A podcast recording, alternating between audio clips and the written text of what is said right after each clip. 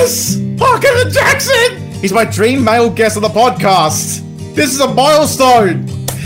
At last! It's finally happening. Thank you, thank you, thank you, thank you, thank you, thank you, thank you, thank you!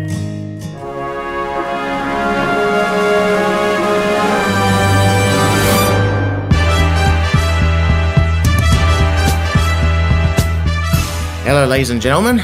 Welcome back to another episode of Mr. A Plus. Today, we have a very special guest, my dream male guest. Someone whose work I admire very much. This man is an American comedian whose characters are stoic, serious, and professional, thus, a deadpan comedian. A deadpan comedian is also something I aspire to become myself. Now, everyone, let's give a warm welcome to my man, the man I tell everyone about, the legendary Marc Evan Jackson. Hello. Oh my goodness. Thank you so much for having me, and um, uh, thank you for telling everyone you know about me. That's all right, sir. I I often tell my family and friends about you, and then there was like, "Who's he?" And then I face palm and say, "Oh my god!" and then I have to explain explain your work. that sounds like a chore, but but thank you for doing the very good work of it. That's all right. How are things on your end?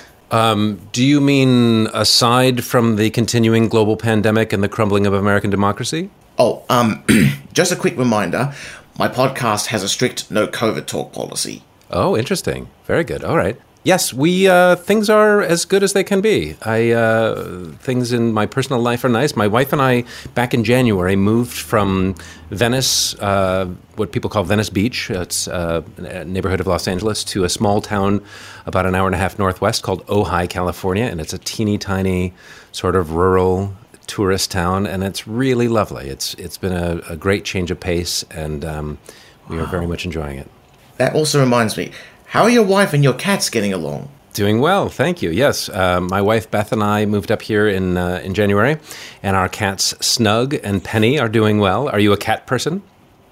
Yes, I am. Oh, very nice. How many cats do you have? Just the two, just the two now.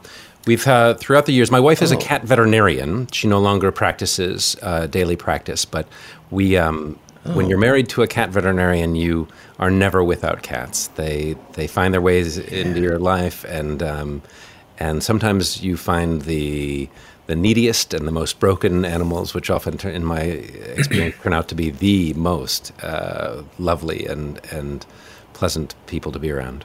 I've loved that. I've loved animals ever since I was a kid. I've always loved cats. Me too. I've never really been much of a dog person.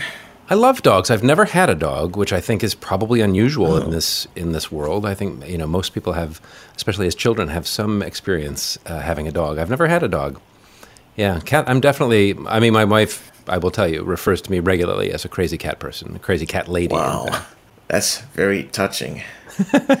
She doesn't mean it to be touching. Yeah, it's mostly endearing, but but also I've never experienced having a pet at all. Oh, interesting. According to my dad, the vet fees are expensive. Well, that part is true, and some people think that it uh, it's less expensive when you're married to the vet, but that is not the case. What that means is that the vet knows exactly what tests need to be done and follows the letter of the law and the best practices the whole time. So you get a lot of blood tests and a lot of X-rays and a lot of diagnostics, but it's worth it. Yeah. Cats cats are the very best people. There is also something that that does puzzle me. You're not a father. Um, if you don't mind me asking, why is that? I don't mind. No. Um, you know, it's interesting. I have have never felt the biological need to reproduce. I, uh, my wife and I love children. We're surrounded by children, the the children of friends and nieces and nephews and that sort of thing. But I think I don't know if I'm just so selfish a person that I prefer to have you know time to myself and and quiet and cocktails and travel. Yeah. Um, I don't know. It's never like my wife and I met when we were in our 30s, and I know that you can have children then. I don't know. I just uh, it's it's never been something that I uh, that I've been moved to do. For me, I'm not too keen on being a dad, but subconsciously, I'm kind of open to it. I feel terrified about the the idea of being a parent. It's a lot of responsibility, right? Yep, it is. Yeah. Not to mention the expenses as well. Yeah, not vet bills, but uh, but expensive. Pets are, are cheaper than kids, to be honest. Well, I'm sure. Very few pets go to college. What inspired you to become a comedian? That's a good question. Um, my career is completely accidental. I didn't go to school for this. I didn't. Uh, this was never the goal. This was never something that I planned. Um, my career. Uh, I, I, went away to college. I got a degree, a four year degree in philosophy with minors in political science and environmental studies, really having very little direction. Um, I wasn't a good student. I don't. I don't read well. I, I, read slowly. I long before I was a performer, I sort of read at the pace as though I'm doing a book on tape. Long before I was doing things like that, and um, but so I graduated from college uh, a thousand years ago with a sort of amorphous, useless degree, and wasn't really sure what I wanted to do. The one thing I did know that I wanted to do was sail old tall ships, sail old schooners, big wooden, hundred year old, hundred foot long boats. So I did that for a couple of years after college, and then. I ran a fancy restaurant that I had worked at during college, and I sold advertising for an arts and entertainment monthly magazine in the city I was living in. But then I, um, I grew up playing a lot of music, and I did a play or two growing up.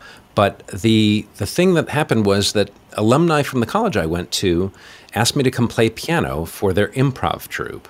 And I came and was at the first rehearsal for River City Improv. And in the first 10 minutes, I thought, oh, we have to find someone else to come and play the piano because I want to learn how to do what you're doing and do it for the rest of my life. So it was never my plan to become an actor or a comedian. Um, it was something that I sort of stumbled on. I mean, I've always enjoyed comedy. I've always loved, you know, funny movies and and uh, stand-up specials and all that sort of thing. My father was a funny person. Um, he had a wonderful sense of humor, also very dry, also very stoic. Um. Although he did love to laugh, but I think that's probably where it came from. But in terms of like when did I decide or how did I decide, it found me.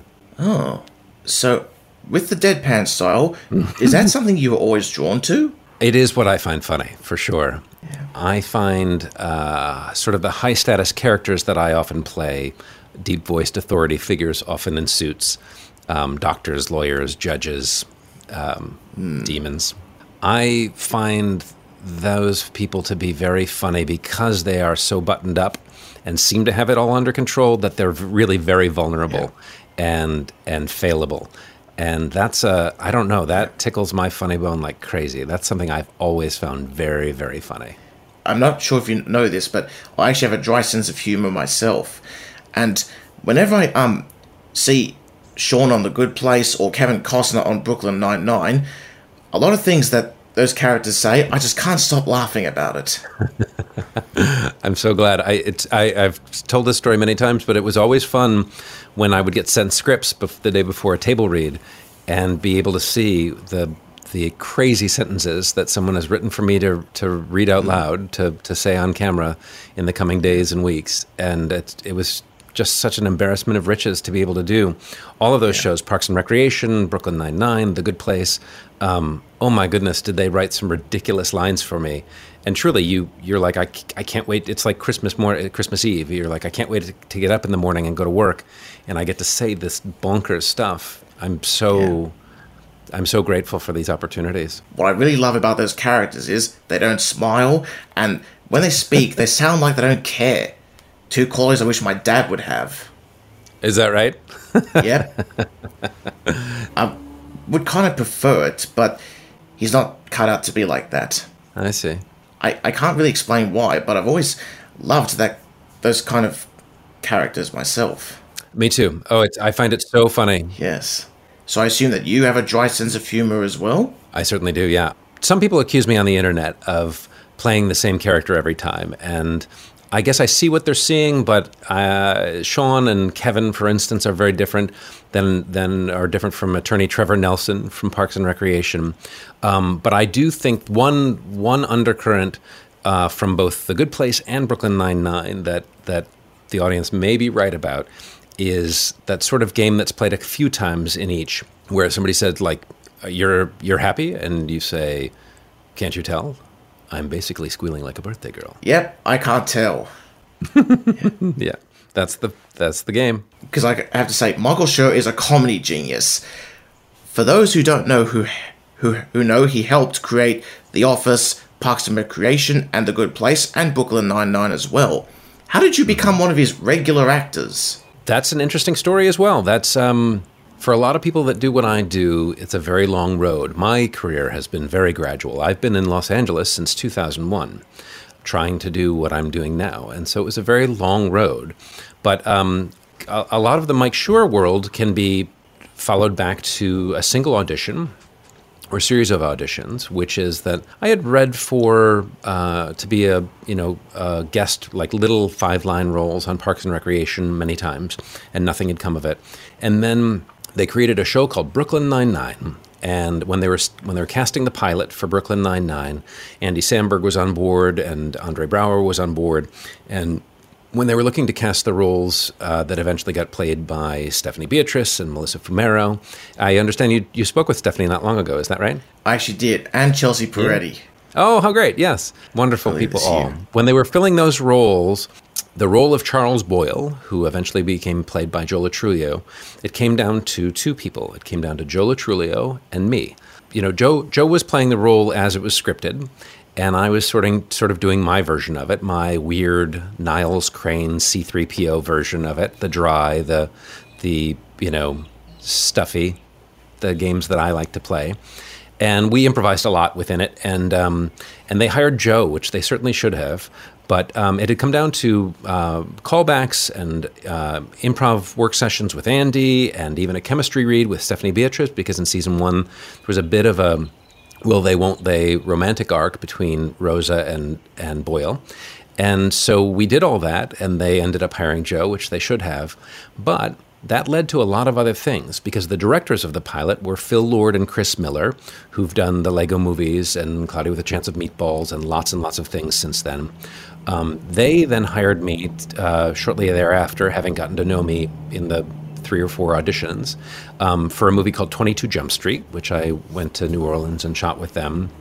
And then um, a few weeks after all of this took place, the phone rang and my agent said they want you for a role on Parks and Recreation, and I hadn't read recently for the, for that role, and they offered me this role of of the attorney Trevor Nelson from the law firm Farrar Dips, Winchers Grit, Beba Pakoda, Vorpin Eckstein. And it was all from that. And then Parks and Rec turned into Brooklyn Nine Nine. They offered me the role of of Captain Holt's husband, Kevin Cozner, and then that turned into uh, The Good Place later. You know, it it's all meeting your people, like like finding the people that that love what you do and whose work you love. I mean, um, Mike Schur was one of the people that helped bring The Office to America and and make it what it was, and um, I've just loved his work. And so to get to know him a little bit and be friends with him, and I mean, more than anything, get to work with him is an absolute dream. He is one of the, as you say, he's a genius, and he's one of the kindest and smartest um, and and best people I've ever met. I certainly would love to collaborate with him myself if I was given the chance. Yeah. And I also have to say, you've had time on many of your sitcoms and played three different characters in three different shows. What did you enjoy the most about these characters? I think uh, so. One thing that I think has come into all three shows is that they are, um, as I often said on the Good Place, the podcast, uh, they're they're very smart, very silly, very stupid shows. Um, the you know there's an undercurrent of kindness and empathy in all these shows. Um, they're optimistic, and the comedy is just super smart. And also, it's riddled with dumb jokes, fart jokes, and silliness, and all of that sort of thing, yeah. which I also find funny. And I think that these people are uh, Mike and the writers that he curates, the writers' rooms that he gathers, are are really good at balancing all of those things meaningful human stories about people coming together or moving further apart, smart story elements and and uh, smart gags, and then stupid stuff, which is really funny. And they balance it so well. It's like a it's like a well balanced meal. It's really satisfying and uh, and yeah. truly enjoyable. Yeah. And as I said before, I think you know the lines that they write for Kevin Cozner and for Shawn and for Trevor Nelson, like it's you know sometimes going into this like if this makes the cut, it's going to be a meme. People are going to take the few frames of video and some text over it, and it's going to live forever because it's the it's you know repeatable, funny, universal yeah. stuff. I started watching those shows years ago. I don't use um, Netflix or any of those streaming platforms. Oh. I, I still use a DVD player. So I bought Oh, great. the box sets of, of them all. Yeah. And I became very drawn to all three shows, and I found myself enjoying them immensely. But I do have to admit, I do find the citizens of Pawnee extremely irritating. I, I think I think they're meant to be. Yeah. Um, th- some of those town hall meetings were so frustrating to watch when people Yeah. have their tiny little gripes about about various things. Yeah. That also leads to my next question. Do you agree that hu- that humanity is a massive seeming, seeming pile of greasy dookie? I'm afraid you may be onto something there. Yes. Yes, I believe that birth is a curse and existence is a prison. Yeah, I think there's room for us to be better to one another than we're currently being. Yes. I don't know if you've if you've picked up on this, but um, that question I actually just asked um, that was actually a line from Shawn. Oh, I, I recognize it. Yes, indeed. Great, I'm glad you remember it. I was just going to say, I um, I think maybe because my lines are so unique that I've been given, um, a lot of them are still in here years and years later. The the writing is so good that it, it sticks with you. Um, sometimes when I in, interact with celebrities or actors, um, I like to recite some of their lines from their previous work as a bit of fun, but also to test their memory. Sure. Uh, I just wondered if you had a had a list of other things you were going to of other lines I got to say on camera. I'm actually going to do some impressions of some of your characters um, later on Oh, in I this love it. episode, but Oh, outstanding! we're going to get to that very soon because I got some other questions I still need to ask you. Sure. Did you have any challenges on these shows that you appeared on? And if so, what were they? I guess challenges could mean a lot of things, uh, for sure. The I think that the writers came to know that I'm uh, I'm fairly decent at big chunks of dialogue, so sometimes I'd be given long speeches, things that um, are fairly unusual, especially in American half-hour sitcoms, where oftentimes it's it's sort of more rat-a-tat uh, lines of dialogue. Like sometimes you turn a page and it would say Shawn, and Shawn would have the whole page of dialogue, kind of thing. And so that's challenging because you want to be able to do it, you know, flawlessly and also have it seem like it's happening completely organically.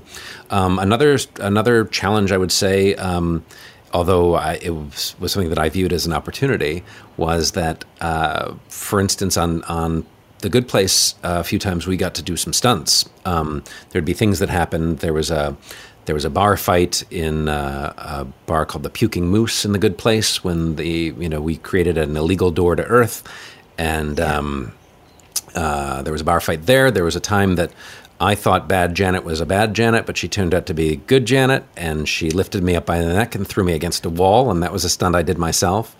So that's kind of a fun challenge. Like that's something that you, as an actor, you don't get to do every day in comedy. There are certainly actors that do get to do that sort of thing more frequently, but for me, it, Yeah. uh, it was something that I got to gear up for. And then I, I can remember in the later seasons of Parks and Recreation, the name of my law firm got longer. It became the long thing that I just said. And so at the end of one episode, towards the end of the series, I had some, it was about the selling of, of the national park to Sweetums or what have you. And um, I had done the take at the end. Uh, it was sort of a newscast of me announcing something about when the bids will be read or whatever. And the director, who's a friend of mine, Dean Holland, said, Great, let's do all of that again, that already very long speech that you're about to do. But at the beginning of it, say, I'm attorney Trevor Nelson, then say the name of the law firm, and then go on to do that other thing. And I don't think I had ever on camera said all bazillion names of the law firm before. So that was a huge challenge that right it was like the end of a day on Friday and the crew wanted to go home and I'm there trying to get through Hello, I'm attorney Trevor Nelson from the law firm Four Dips, Windshares Grit, Babbitt Pecota Vorp, and Eckstein. And then I had another seven sentences to say, and it took me a long time. So that indeed was challenging. Yes, I could certainly tell. Having to remember all those lines on a Friday afternoon when everybody just wants to knock off and head back back to their The crew was unhappy with me. homes. Yeah. The name of Trevor Nelson's law firm seems does seem pretty long. I think you just stick to something something sh- short and blunt. I, I would agree, except that it's it's so funny to me because it's an inside joke from Mike Schur. Those are all very specific, esoteric terms in the world of statistics of baseball, but they all are acronyms, um, except for the last name Eckstein, which was an outfielder for the Angels back in the day. They're all it's an inside joke for all his baseball buddies, and so Oh, he just made it longer and longer and longer. Right.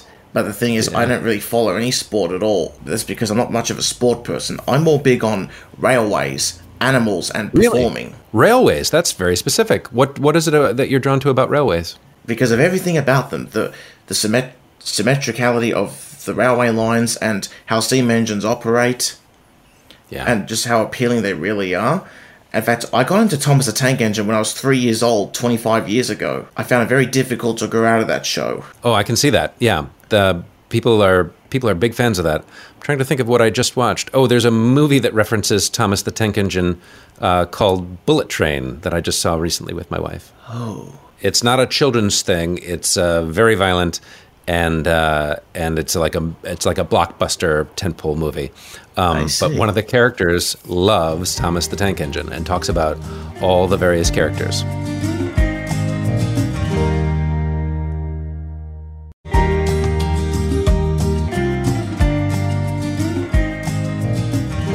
I am a little bit curious. Have you ever seen a show called Love on the Spectrum? I haven't. No. Oh, it's a dating show on Netflix. I was actually on that. How was that? It was very lovely. I enjoyed every moment of it, but I didn't find someone in the end. Oh, I'm sorry to hear that. That's alright. Um, it's a bit of a slow work in progress at the moment. I think that's true of a lot of people. I didn't have this on my script, but um, was it difficult playing a gay character? Difficult? No, not at all. No, um, just like with all the characters that I play, you seek just to tell the truth of that person's reality. And um, that was actually a very fun thing. Um, as I said a little bit ago, we I was offered that role. It's not something I auditioned for because when you audition for a role, you at first with the casting directors get to kind of go through it and and they'll steer you a little bit and say that was great. The producers are looking for this character to be a little bit more like this. Can you do that? Let's do it again and and that sort of thing. But when it's offered to you, you don't you don't have those opportunities to meet with the casting directors and later the director and producers and writers. So the first day I was playing Kevin Cozner, we were shooting a scene for an episode called The Party and we were shooting a, actually a bit of a, a bit of a uh, spat, a bit of a mild argument between Holt and Kevin in our bedroom upstairs uh, during a party we were throwing, and everybody's getting ready to to shoot and uh, rolling sound and rolling camera and getting ready, and I we hadn't talked about the character at all, and I said to my friend Dan Goor, the showrunner, "Hang on, hang on, hang on, like." Who is this guy? And Dan turned and said, He's you. And I was like, Oh, well, I, I know how to do that. I can do that.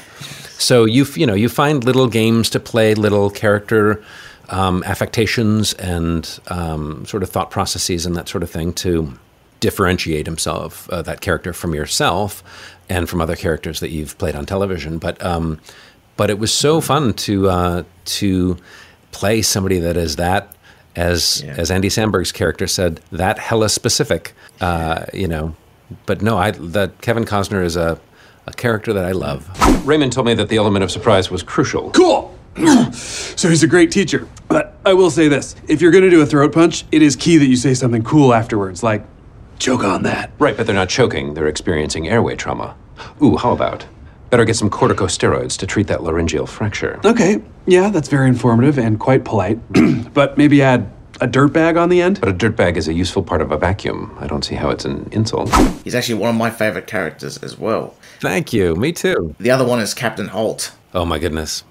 So great. I've often said to my sister, imagine having Captain Holt as, as a dad, and her response is always, he's too serious. He's pretty serious. Yeah. There's not a lot of, of goofing around in a in a uh, you know typical sense with Kevin and Holt. They're very matter of fact. They're pretty literal. They they generally mean what they say. There's not a lot of nuance or metaphor or any of that sort of thing. In fact, my speech pattern is quite formal myself. I can sense that. Yes, I see that. But I also have to say, um, Kevin Cozner doesn't seem like a gay man to me. He seems more like a straight man. Interesting. Yeah, I think it. I think it's an opportunity to think about what it means to seem like a gay person. I think gay people come in all types, just like straight people. Yeah, I think that uh, that's one of the things I loved most about Kevin and Holt is that they they were you know two people that loved each other very much, and uh, and that is a very normal middle of the road thing. They're you know they're specific and they're weirdos in other directions, but they're not strange because of who they love. They uh, Yeah. they're just themselves. and I even agree with, with Jake Prohl, Prohl's assessment of of Holt and Kevin that he wants them to, to be his dads. I don't blame him. Yeah, we get. Uh, I still am sent a lot of things like that on the internet from fans that um, that that uh, in an even weirder way, I want you to be my dads. And in a weird, even weirder way, I want you guys to be my dads. That is weirder. Yeah. And I think Andy made up. Andy improvised that on the day where I think I think he says, "Yeah, I got stuff." yeah. That He's a very in the funny script. guy. Andy Samberg's a lovely person, and as you say, like obviously hilarious, but also, and this is a common thread with so many of the people that I work with, especially on these Mike Schur shows. Andy's a super sweet, very kind, like a good, good person. You host two podcasts, the one of Brooklyn Nine-Nine and The Good Place. Um, what do you enjoy about podcasts? I loved about those podcasts that I got to spend hours and hours and hours talking to some of the most creative and uh, collaborative, funny, smart people in the world. Um, people responsible for creating all aspects of television shows that I uh, loved before I was a, a part of them, especially Parks and Rec and Brooklyn Nine Nine. Mike Schur has what he calls a, I don't know if he calls it, but other people call it, I guess, a no jerks rule. So everybody that works on these shows are good at it, good at their jobs. Um, they have a good attitude and they're not, you know, there's no defensiveness and no ego. They're just very good at it. And because the shows run so smoothly, he's able to hire the very best people who are so skilled and so experienced, and it just makes everything fun. So everywhere you look on those shows, things are either accurate or it's a joke or what have you. I mean, down to the tiniest element of set dressing, there'll be something that somebody's gone out of their way and could have done more quickly and more easily, but they've made it fit the show even better. And that's the thing that I really enjoyed was um, sort of getting a, an education in the production of television and how the writing process works and how the production process works of of how they lay out sets and costumes and uh, uh, furniture within a space and properties and um, all of it. That was a, an absolute joy to get to talk to so many creative people. Yeah, Michael Schur certainly seems to know what he's doing. He certainly does. I think he's got a bright future. That's good.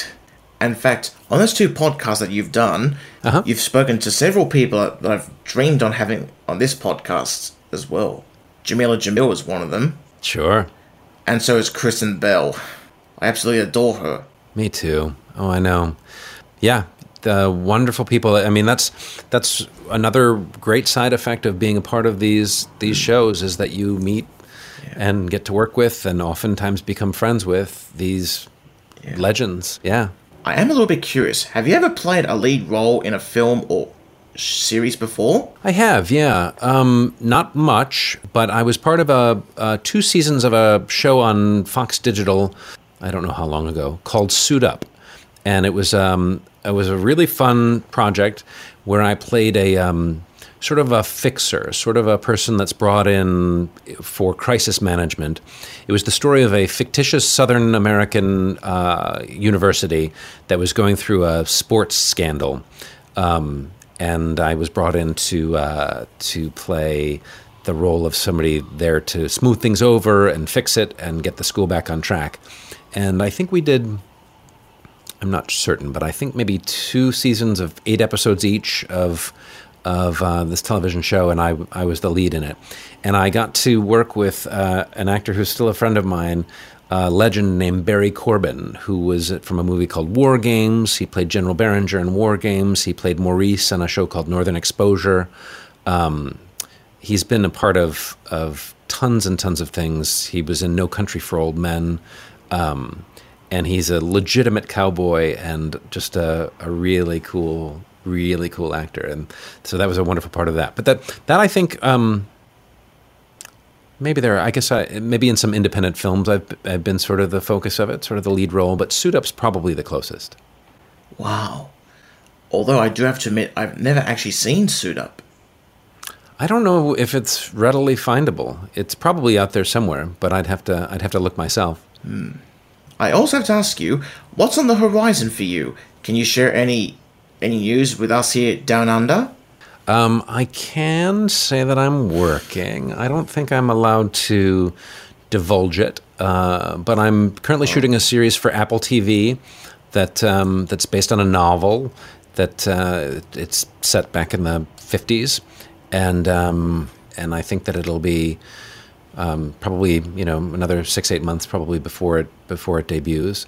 You'll know it when it comes because it's um, I've gotten to be reunited with some people that I was in a, a big movie with several years back. And who are they?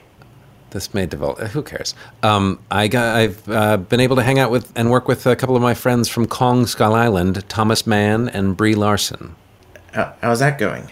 Oh, it's the best. Yeah, it's. I haven't seen them in several years. Brie uh, won an Oscar during Kong for the movie called Room, and she's gone on to play Captain Marvel, and now she's part of the Fast and Furious franchise. So she's busy, busy, busy. Um, and I haven't seen her in an awfully long time, so it's been really nice to reconnect. Yeah, I can I can imagine. Yeah, heavy, busy schedules can often interfere with your personal lives. I, I, it's a problem I wish I had. And um, I also am quite interested in some of your other colleagues that you've worked with on on shows before, like Nick Offerman. Are, you- are you familiar with him? Very familiar. We were texting about 30 minutes ago. Yeah. Um, I'm going to see him this weekend. He's a part of the show that, uh, that I'm doing in downtown Los Angeles. I, my wife and I created a charity 10 years ago to, called the Detroit Creativity Project. We teach improv free of charge in Detroit middle and high schools. So we're doing a big fundraising show at the theater at the Ace Hotel in downtown Los Angeles this coming Saturday evening. It's Nick Offerman and Nicole Byer and Jason Mantzoukas and Maribeth Monroe um, and uh, Carl Tart and Mary Holland and Tawny Newsome and Bobby Moynihan and Tim Meadows. Um, some surprises, I think, are still coming, but uh, yeah, it's going to be so fun. But yeah, Nick is uh, Nick's another very good dude. I saw that post on Instagram. Yeah, because Yep. I actually follow you on Instagram. Oh, very cool. I'll have to follow you back. Sounds perfect. I'm known as Mr. A Plus Michael Very cool. Okay, I'll find it. or Michael Theo. Great. And um, I also have to ask you: Do you happen to have any siblings on the autism spectrum? I don't think either of my siblings is on the autism spectrum. No. Well, I certainly am. I only have Asperger's, though. It's a milder form of autism. We just have difficulty maintaining friendships I see. Yeah. and, and with social skills as well. You know, I recognize. Uh, I've not been diagnosed, but I recognize some aspects of that in my own life. That um, you know, when you're an actor and a comedian, people always assume that you're super outgoing and gregarious and an extrovert. And I know, uh, I know about myself, and I know several people in the business that uh, that do what I do that I think are closer to having uh, those difficulties, keep maintaining friendships, and um, and I certainly have social anxiety that people wouldn't guess that I would have because I'm, you know, a recognizable person and I'm on television and I play all these funny roles. But I, that's certainly something that I recognize, especially of late, in myself. Wow. We all recognize something at some point in our lives. For sure, yeah. As I probably mentioned earlier, I actually am a huge fan of deadpan comedy myself, and I've actually Yeah. been working on it for quite some time. I've even been going to acting classes, um, Oh, good for you. and I've because I'm actually pursuing an acting career myself. That's great. I was wondering if we could um, possibly have a conversation using our best deadpan voices, you know, improvisation, if you will. Sure, of course. Oh, I'm in. Hey, Dad, Son, how was your weekend? I mean, isn't it clear? I'm furious. My weekend was a travesty. Really, I couldn't tell. Well, if you look beyond where I am standing, the house you grew up in has burned to the ground. Wow. The, Isn't that interesting? the car exploded, and the entire farm has been washed away. Yes, I know. How are you? I'm alright. How about you? I've been very upset these past few days, but I'll confess it's wearing off. Has it been wearing off? Somewhat. I'm currently at 80% furious. You don't look like it. When you called, you said you had urgent news. What's happening? I should probably tell you that your mother has some kind of rare disease. My mother, your grandmother, has some sort of rare disease. Did she elaborate? Will you tell me more? The, doc- the doctors didn't tell me what it was. That's unkind of them Yes, I know. It's a travesty. to saddle you with such such bad news.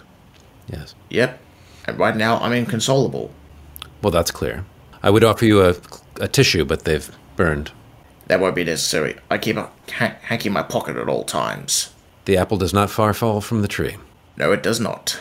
And if you happen to have any tears, you're, you're welcome to use mine for all I care. Tears. I hadn't considered that. Let me try. Nothing so far. I thought not. Still attempting crying. And nothing. Okay. But how can that be possible? You're inconsolable. I find it gauche to express emotion. I'm sorry I've divulged this much. So that's that's improvisation, right? That was so fun. yep, definitely was a lot of fun. Yes, that was really fun. And in fact, I kind of like to show you some impressions of um Kevin Cozner and Shawn, if you don't mind. Yes, of course. Indeed, humanity is a massive steaming pile of greasy dookie. And now all this talk of dookies made me hungry. So good. Thank you, sir. You know, the laser pointer is a bit of a misnomer. It is simply a laser. The pointer is you. I remember that very well. I can tell you exactly where we shot that. Yep. We built our own door. That's impossible. Oh, you're such a dweeb. So good. And now one of my top favorites. Because he is gay, Raymond has been put through hell by his colleagues, made him, quite frankly, look exactly like you. So yes, That's really- I decided a long time ago that just because I love Raymond doesn't mean I have to love the people he works with. Good solve, detective. That's early. That's a really good one. Oh my goodness. That's such a meaningful such a meaningful scene. Yeah, those are great impressions. Well done. Thank you, sir. Better get some corticosteroids um, to treat that laryngeal fracture. I was just going to say that one. Better get some corticosteroids to treat that, that laryngeal fracture. That's so good. Oh my goodness, you do know all these lines. Yep, that's because I've watched these episodes so many times, and because I've actually been trying to make my voice sound as deadpan as that. That's great. Thank you, sir. Now, I believe we're on to our Ask Mr. A Plus segment. That's the segment towards the end of the podcast where the guest gets the opportunity to ask me questions, whatever's on their mind. Oh, great. Okay. I guess my question for you would be if you were doing something other than what you do right now, other than hosting this podcast, if you had a job or a hobby or something other than one that you actually have, what would that be? What would be something you'd like to try? That's a bit of a tough one. I have been wanting to try Tai Chi for quite some time. Oh, that's a great answer. Yeah. What is it that attracts you to Tai Chi? It's very it seems very peaceful and it's a bit of a way to attain inner peace. That's a great answer. Yeah. I studied it uh, f- t- an awfully long time ago, 25 years or more ago, um, in a city called Grand Rapids, Michigan, and um, didn't study it for very long, but the the repetitive and slow nature of the forms that they do is very meditative and and a way to sort of put away the anxieties of the day and and your life and just be there really focusing on tiny gentle slow movements? That's a really good answer. I thought maybe you were going to say that you would like to be a, a train conductor for instance but tai chi is a very good answer. Well, I actually did have some thoughts of wanting to be a train conductor myself. Um, years ago when I was in high school, but I not decided not to pursue it because it's too competitive, is it? And because acting is what I'm really passionate about in terms of a career. Because I love making people laugh, that's so good yeah just like you made me laugh on Michael Schur's work. it's such a blessing to be able to be part of that work. Like it, there's truly nothing like that. That feeling of um, landing a joke and and you know delivering well and uniquely the the very smart, very funny writing of somebody that's as good as Mike Schur. Yeah. Um, when people laugh at it and when people um, do impressions back to you as you've just done, it's a wonderful feeling. I've also noticed that you often wear bow ties, I do, yeah. whereas I prefer to wear neckties. Yeah, I don't know what it is. Ever since high school, I there's something uh, that's that's called to me about bow ties. They're just uh, different enough, and I feel like more expressive somehow than than straight ties. I wear straight ties as well, and obviously I end up wearing a lot of straight ties on television and in films. But um, but yeah, something on, on my own. There was a time that I exclusively wore bow ties on on stage and for the Thrilling Adventure Hour and various shows that I do. Um, but yeah, I I love and own lots of bow ties. Right. Whereas I have about like 21 neckties. Is that right? That's a big Yeah. collection. Do you happen to have any other questions for me? I, just to say thank you so much. This has been really fun. It's been a lovely to chat with you. You're welcome, sir. Thank you so much for being on this podcast. I've been so looking forward to interviewing you. It's really been nice to chat with you. I, I so appreciate it. Thank you. Thank you for uh, welcome, watching sir. The Good Place and Brooklyn Nine Nine and Parks and Recreation and all of it. And thank No you for problem. sharing with me your impressions of uh, Kevin and Shawn. So great. Thank you, sir. I'm glad you had a great time on this episode. Thank you so so much for taking time out of your busy schedule to do this. I really appreciate it. It's been nice to be with you. Thank you.